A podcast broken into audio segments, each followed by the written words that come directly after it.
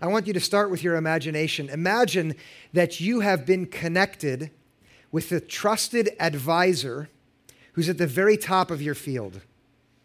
A friend you work with insists that there's no mentor who's better than this one. Uh, he's wise, he's a great listener, and he gives perfect guidance. And you need all of that, and so you decide to meet. Uh, your friend has really hyped this person up. But then when you're together, it turns out uh, after a few minutes, you realize it's actually better than my friend promised. Here is someone who is not only brilliant, but also completely kind. Have you ever met someone like that? Someone who knows the field that I'm in inside and out can give me exactly the right guidance for work, but also when I'm with him, I want to unfold my heart so that my personal life receives what I know this person can give. He says to you in your first meeting, I will be ready to sit with you whenever you want me. And there's something about the way he says it that it sort of oozes sincerity, and you know it's true. And so you go to be with him all the time because you need a lot of help. You're a mess. Yeah? Okay. Now, imagine this. Every time you're there, you sit down, you start to unfold this challenge at work, this strategy that you've trying to, you're trying to develop. You, you get to this conundrum and you, you, you start to explain the mystery. You, you unfold how hard it is here. Even at home, you start to share some of those details. You go on for a while. Attentively, he listens. And then the moment you stop talking, you stand up and you walk away. Before he has even an instant to speak, and it's like this every time. You see how much you're losing?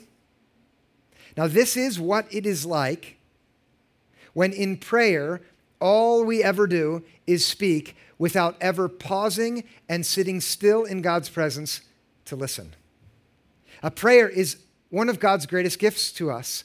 In prayer, God's promise to us is that He will always be available to listen to us. Whenever we have something to share, whenever we need to speak to God, God's promise is always to be there. Not because we have the right formula, not because we've earned it by our own merit, but only because God loves us. He's available because His grace and kindness is for all of us everywhere available.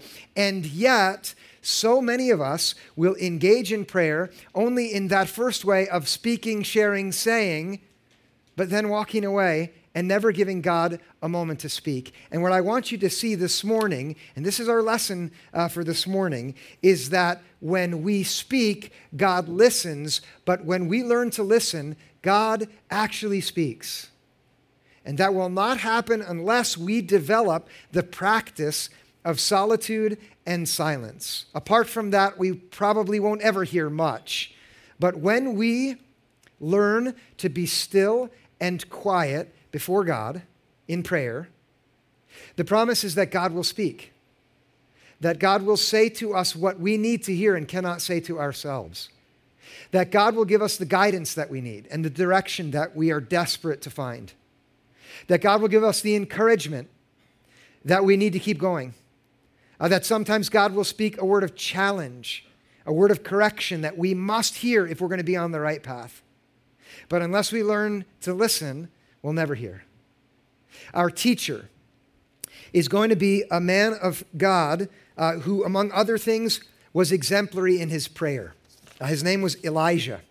Some of you will know some of the dramatic and brilliant stories of Elijah from the book of First Kings. We're going to learn from one episode in this man's life where he shows us the dynamics and the, the value of sitting in silence before God. The, the moment we'll observe him comes after one of the greatest victories, which is followed by one of the most profound disappointments ever.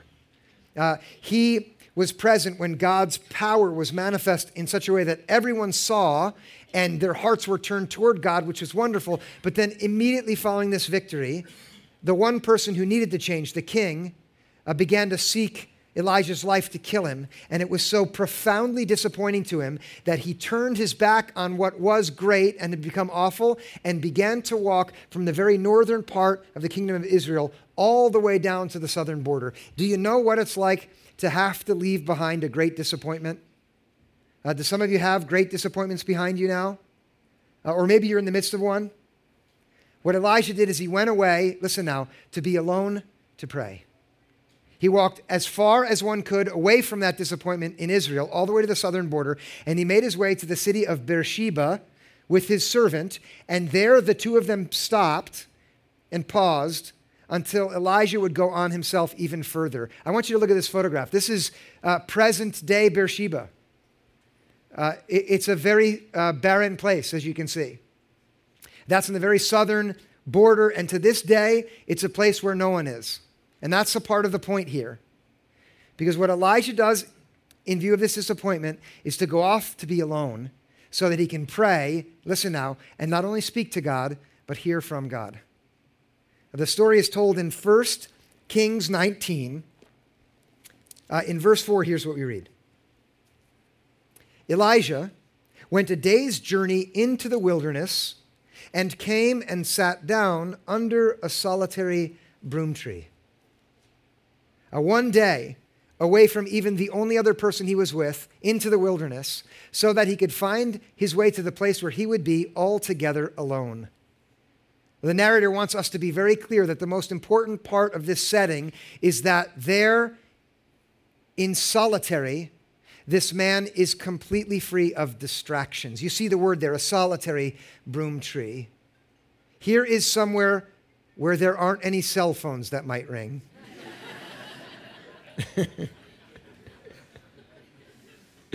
I love you, Tim.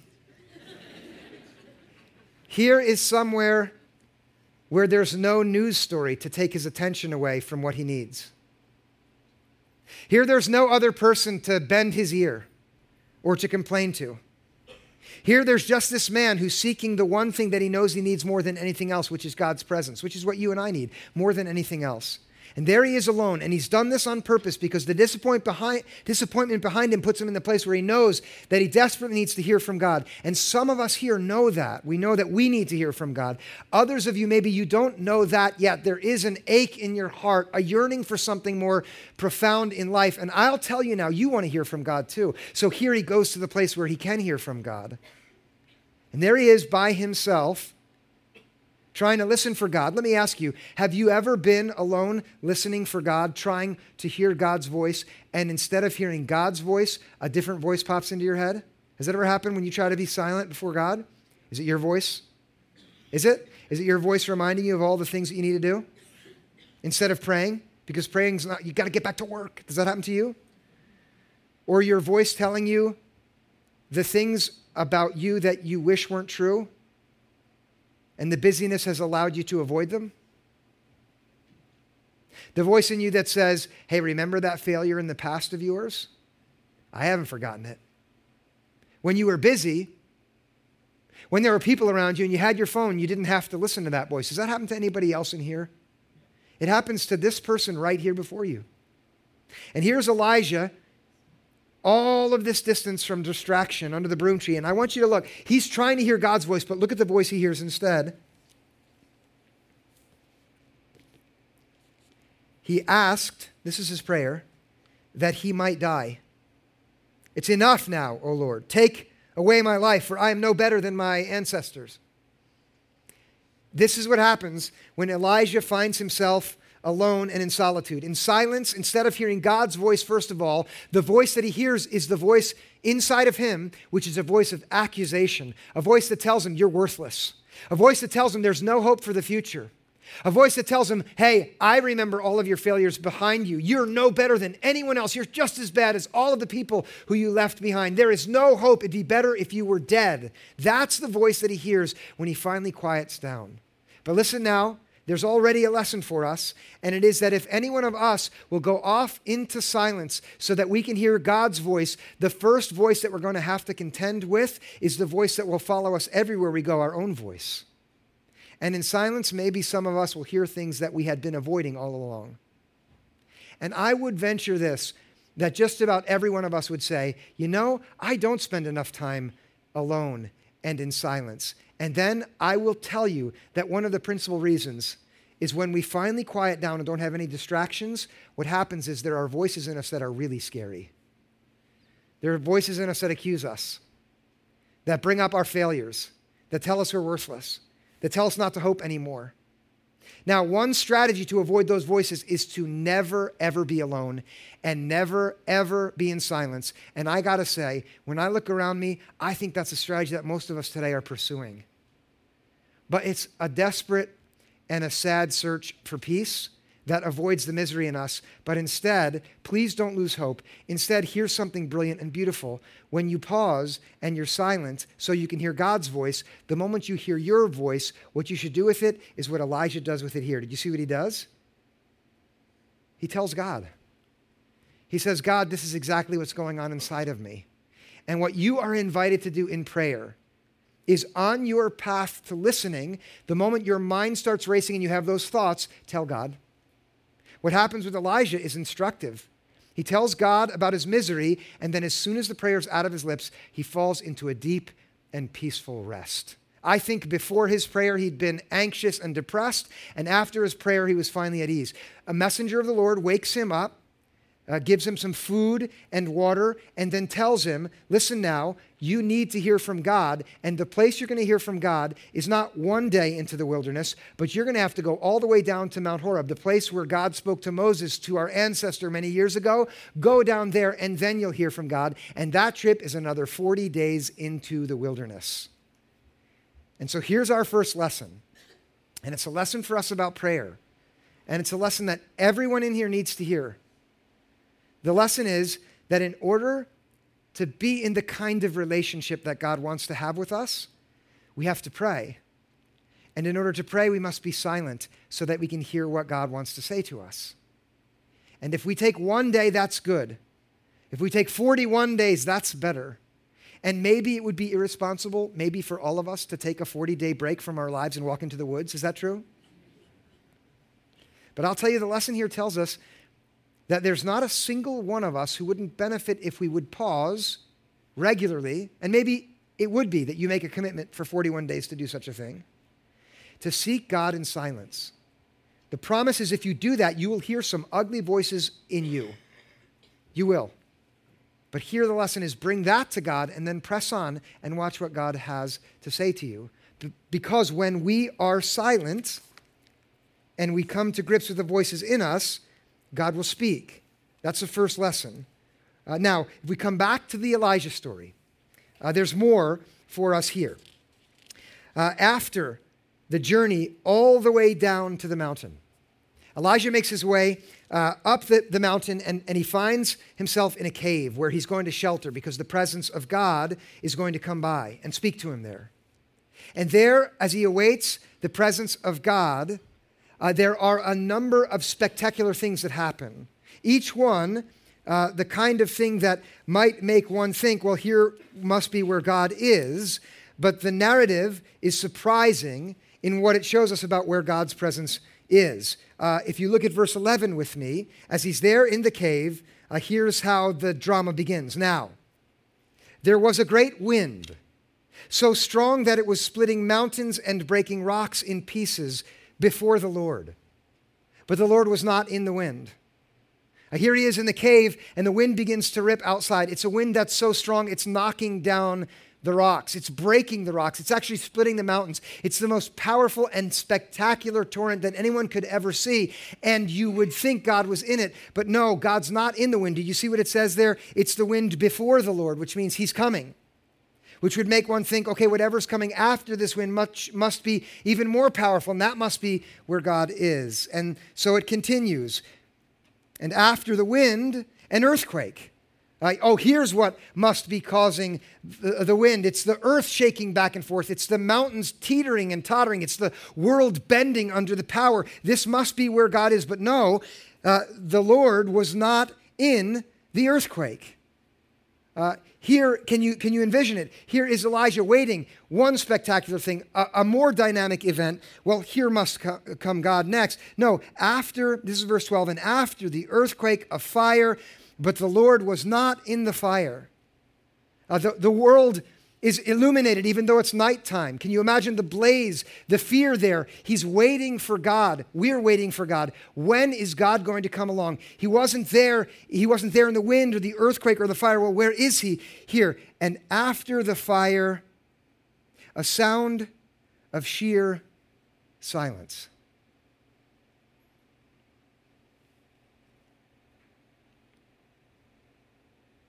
That's a dramatic pause. When Elijah heard it, he wrapped his face in his mantle. A mantle is the garment that the prophet wears, so that when people look at him, they know this is somebody who understands God. So that when they look at him, they know here is a person whose life of prayer should teach us how to pray. Here's someone who listens carefully to God and knows the direction that God gives. Here's one who spends time with the mentor who's field of expertise is life, and this one knows God. I need to look at him. And now Elijah is in the cave, and in the silence, the presence of God is so potent to him that he steps back and he grabs his mantle and he wraps it around his own face because he knows that God's presence is about to come, and the holiness of God is so magnificent, he doesn't know what will happen. He can't even expose himself to it. And so, here, as the silence falls, he wraps his mantle around his face because now he knows he's come to the place where he's ready to hear from God. And you, all of you, you need to come to the place where you are ready to listen. And the gift of God, not because you've earned it, not because you've been special, not because you've somehow impressed God, is that He loves you so much that He not only waits to hear from you, but He's ready to speak to you. And if you expect him to be in the grand and in the distracting and in the mighty, the thing that is so captivating that everyone's looking at it, you'll miss him. If you're always running, if you're never quiet, you'll never hear him. You, will miss the voice. But here, Elijah with his mantle, the prophet wants you to see what he wants me to see, what he wants all of us to see. Every one of you, whether you're an individual who's here for one Sunday and you're going to go back to the place you came from, or you're a visitor, you come here now and then, or you're the person who's here every week, you all need to hear the voice of God, and the voice of God is in the silence.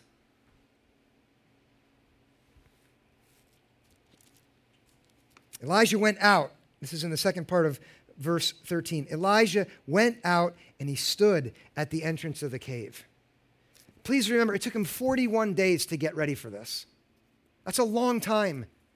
You're not going to learn the kind of discipline that God wants you to have in prayer overnight or because of a message. But 41 days, he stands by the, the entrance of the cave. Then there came a voice to him that said, What are you doing here, Elijah? Uh, the voice of God asks him to take a look at himself, an honest look at himself, and say, Where are you right now in life? Why are you here? Would you please pause and take stock of, of this moment in your life and ask, What's the point? Why am I here? And that's what God wants him to do. And the voice of God out of the silence speaks and tells him to look at himself. I know many of us need to do that. Look at where you are. What am I doing here? And that's the voice of God. Listen, here's the second big lesson. The first lesson is that we have to take time for silence and solitude. The second lesson for us, all of us gathered, is when we listen, God speaks. And that's true. And there will be, as soon as that's up on the screen, there will be some of you in here now this morning who say, Yes, I know that in my own experience. Some of you have had it in your past that God spoke to you. It was a moment of decision, and it was like a voice, and you heard it, and God said, Go this way, or stay here. I need you still. Have some of you had that experience? Many of us will not. Um, I'll tell you right now, I have never heard God's voice audibly. Uh, like you're hearing my voice, I've never heard an audible voice. I would tell you that I would not be here if I had not heard God speak to me. It's just that He's spoken to me not audibly, but in other ways. And this also is the truth that we need. It is the truth that when we listen, God speaks, sometimes to our ears, but in other ways too. Maybe others of you have had a moment in life where you're sure God was communicating to you, not necessarily in your ears, but in other ways. Is that true? Now, let's take some time here. We're going to put Elijah aside for a moment because what I want is for you to have new eyes open to the way God speaks so you can hear. Uh, because when we listen, sometimes God speaks to our eyes. That's the first way that, in my own experience, God has communicated with me. Uh, that is, I've been seeking God in earnest. I've been asking Him, as many of you will have asked God to help to deliver, to give me wisdom and guidance. And then instead of hearing something, my own two eyes see something, and it's as if God Himself is speaking to me through that visible manifestation right there before me. Have you had that experience? There's a storm in your life, metaphorically, literally, a storm rolls overhead, and then Against all odds, the clouds break and a beam of sunlight comes right down through it. And you think, that's God speaking to me. Have you ever had that experience? Are you awake? Okay, so, or maybe it's not the weather. Maybe a bird flutters in at just the right moment and it lands there and it looks at you. Or more than once, a bird shows up and it's like God is saying to you, I have my eyes on you. I know what's happening. I'm here. Have you ever had that? A child, an innocent little child, a stranger, looks at you and smiles, and all of a sudden, it's like all of the weight of anxiety and misery that you've been carrying around, it melts away in that smile, and it's like God Himself has said to you, It's okay. I remember six years into my graduate studies at Princeton, I was on the verge of a massive decision. I was trying desperately to decide do I stay in academics or do I go be a pastor somewhere else? If, listen, if God hadn't spoken to me in that moment, I'm almost sure you would never know me. And there I am on the verge of this decision. And for weeks, I'm praying, God, speak to me. I need to hear from you. And I'm not hearing any audible voices. I'm on my way to the Templeton Hall where my office is, and that's where I go to work every day at Templeton Hall. That represents my future in academics. And I'm praying again one afternoon God, make it plain to me, speak to me. I stop between the academic building and Templeton, where there's a one way street which they've just repaved. And as I'm praying, God, help me know where you want me to go. I look up to my office, and in between me and my office, there's a brand new road sign which they put up. And in bright red, it says, wrong way.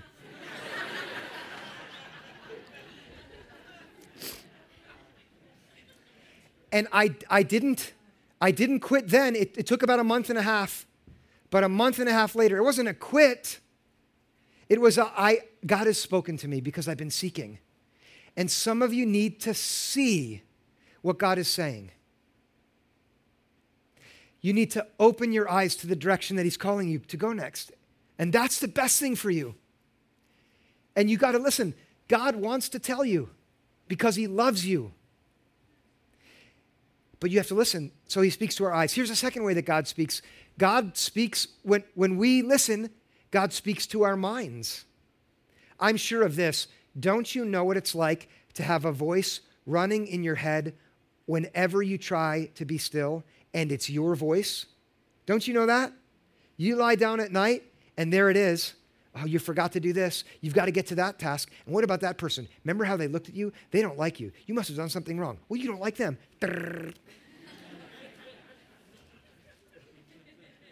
and so, listen, so tomorrow you're going to go out after dinner, and instead of turning on TV, you're going to think about this message today. And you're going to say, okay, God speaks. Let me go try to listen. And so you're going to take a walk around the block. It's 40 minutes, not 40 days, 40 minutes. And, and you go around the block once, and the whole time you're trying to listen to God, and your mind is racing and racing. And so you get home, you think it didn't work, but then you think, well, I'm going to try one more time. And now, halfway around the block, all of a sudden you notice your heart beating, and you hadn't paid attention to that before. And then you feel the breath in your lungs. And now there's another voice in your mind. It's not your voice, it's God's voice in your thoughts. And you know it's God's. Because instead of anxious, it's peaceful. And it says, I hear you. I know exactly where you are. I know every detail, and I've got you. It's going to be okay. I'm with you, and all you need to do is trust me. And that's how God speaks sometimes. In those thoughts, after we've quieted our own anxious thoughts, so that His Spirit, which dwells in us when we trust Him, has space to express itself. And you need to learn to listen. Because when we listen, He speaks. He speaks to our eyes, He speaks to our thoughts and our minds. Here's a third way sometimes God speaks to our hearts when we listen. Uh, maybe you don't, maybe you're so anxious and overwhelmed, you, you're, you don't have thoughts anymore. You just have that maddening stress and strain where it's hard to breathe and get out of bed, getting out of bed is a challenge. You want to just go and just give up. And, and, and when you think about the fork in the road before you, whatever the fork is, you, you imagine, you picture yourself going one way down it, which is the way you've always thought, I have to go that way. And as you picture it, it becomes even harder to breathe. It's like a weight is being put on your back. You feel pressed down. You feel wrong. But then you envision the other way. And somehow, it doesn't make sense. It's not logical. Somehow, it's easier to breathe when you envision yourself going that way. And every step you see yourself going on that path is like another brick off of your back. And as you picture it down the road, you're free and you're at ease. And it's right. And you decide, I think that's the way to go. And that's God speaking to your heart. Because when you listen, He speaks. All three of these all three of them are, are, are, the ways, in addition to audibly, that God will speak if we'll learn to listen.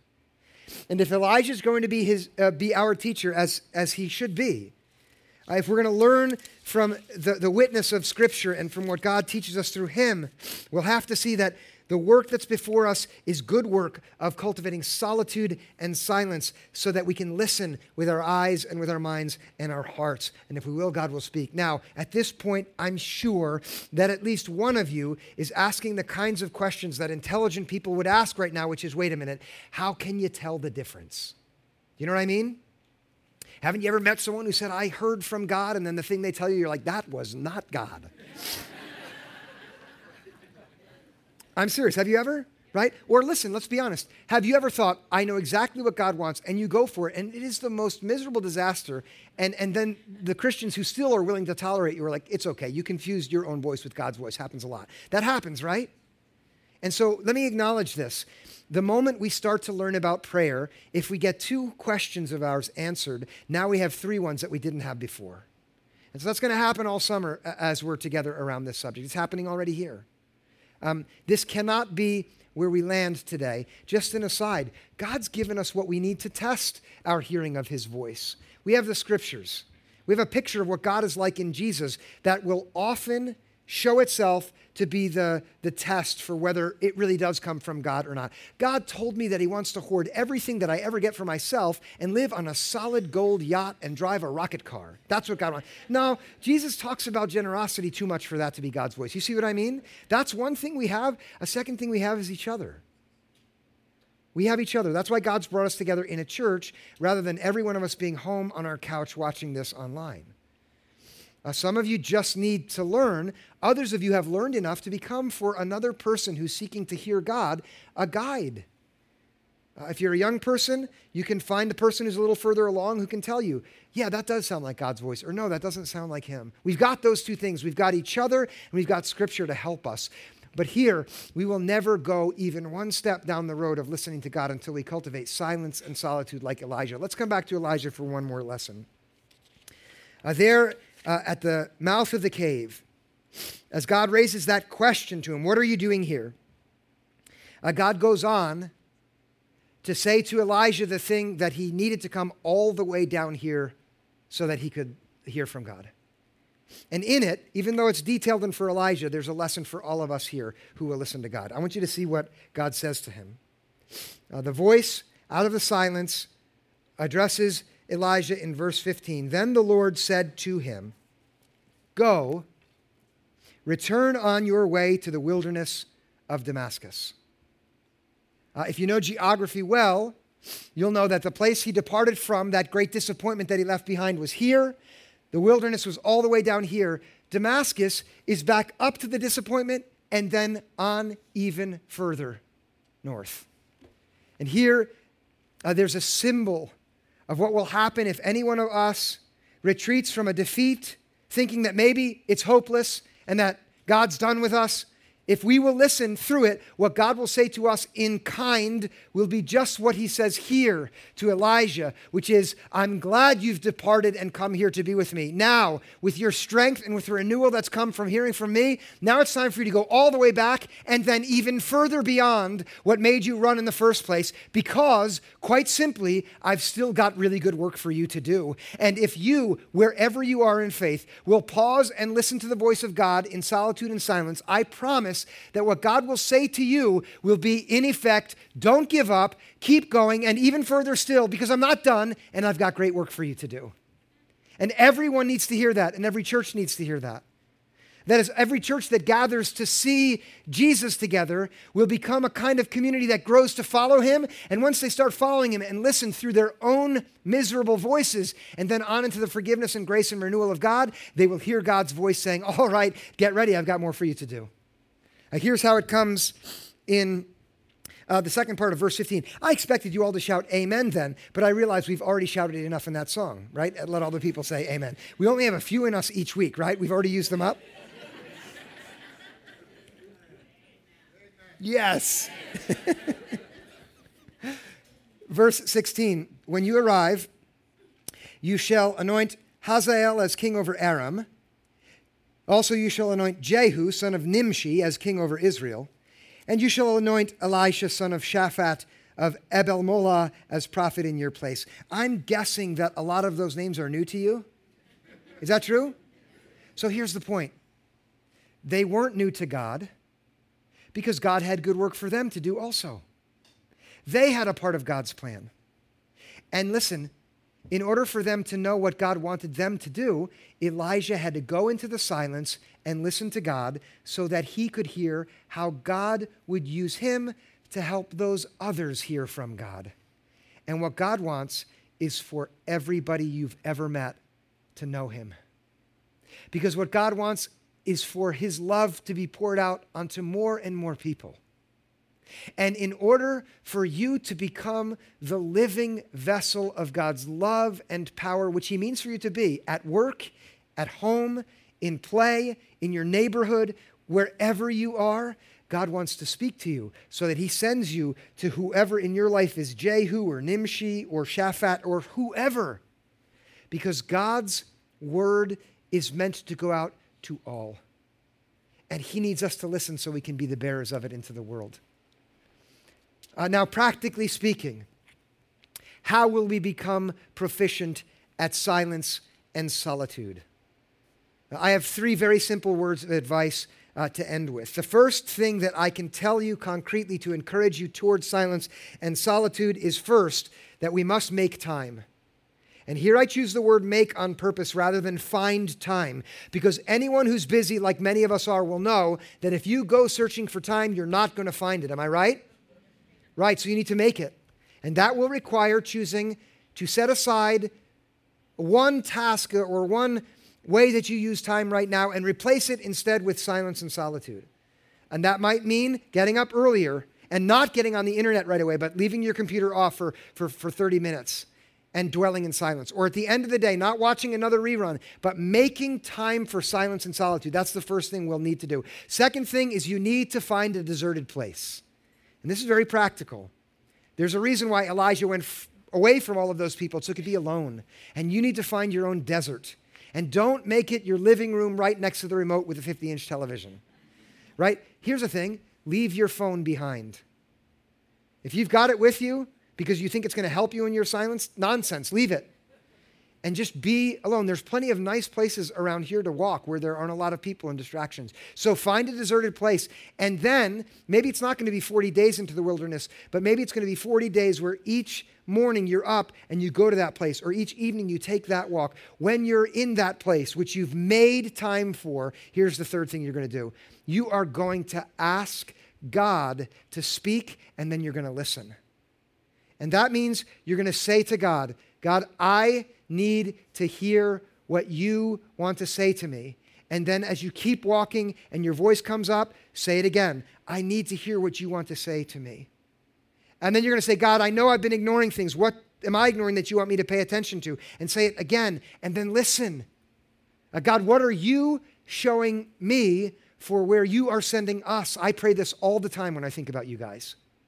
What are you showing me for where you're sending Renaissance Church? And then after you've prayed and as you wait in solitude, listen now. Listen with your eyes and listen with your thoughts and your mind and listen with your feelings and then trust that when we listen, God speaks. Not because we're good enough, not because we figured out the right technique, but because He loves us more than we could ever dream because he's made himself available because we need him and because he's ready to be with us. Now let's join our hearts now in prayer. God, for this time to be with one another in this place, we give you thanks.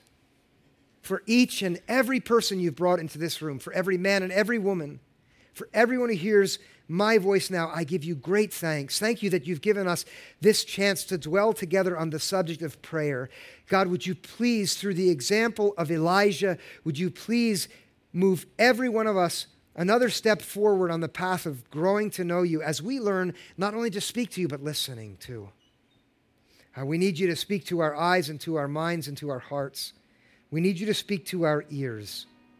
And so, as we continue in worship now, would you open our hearts up wide so that they are receptive to words which are trustworthy and true, uh, so that we can hear what we need to hear to move forward on the paths that you're calling us to walk on? We pray this in Jesus' name, amen.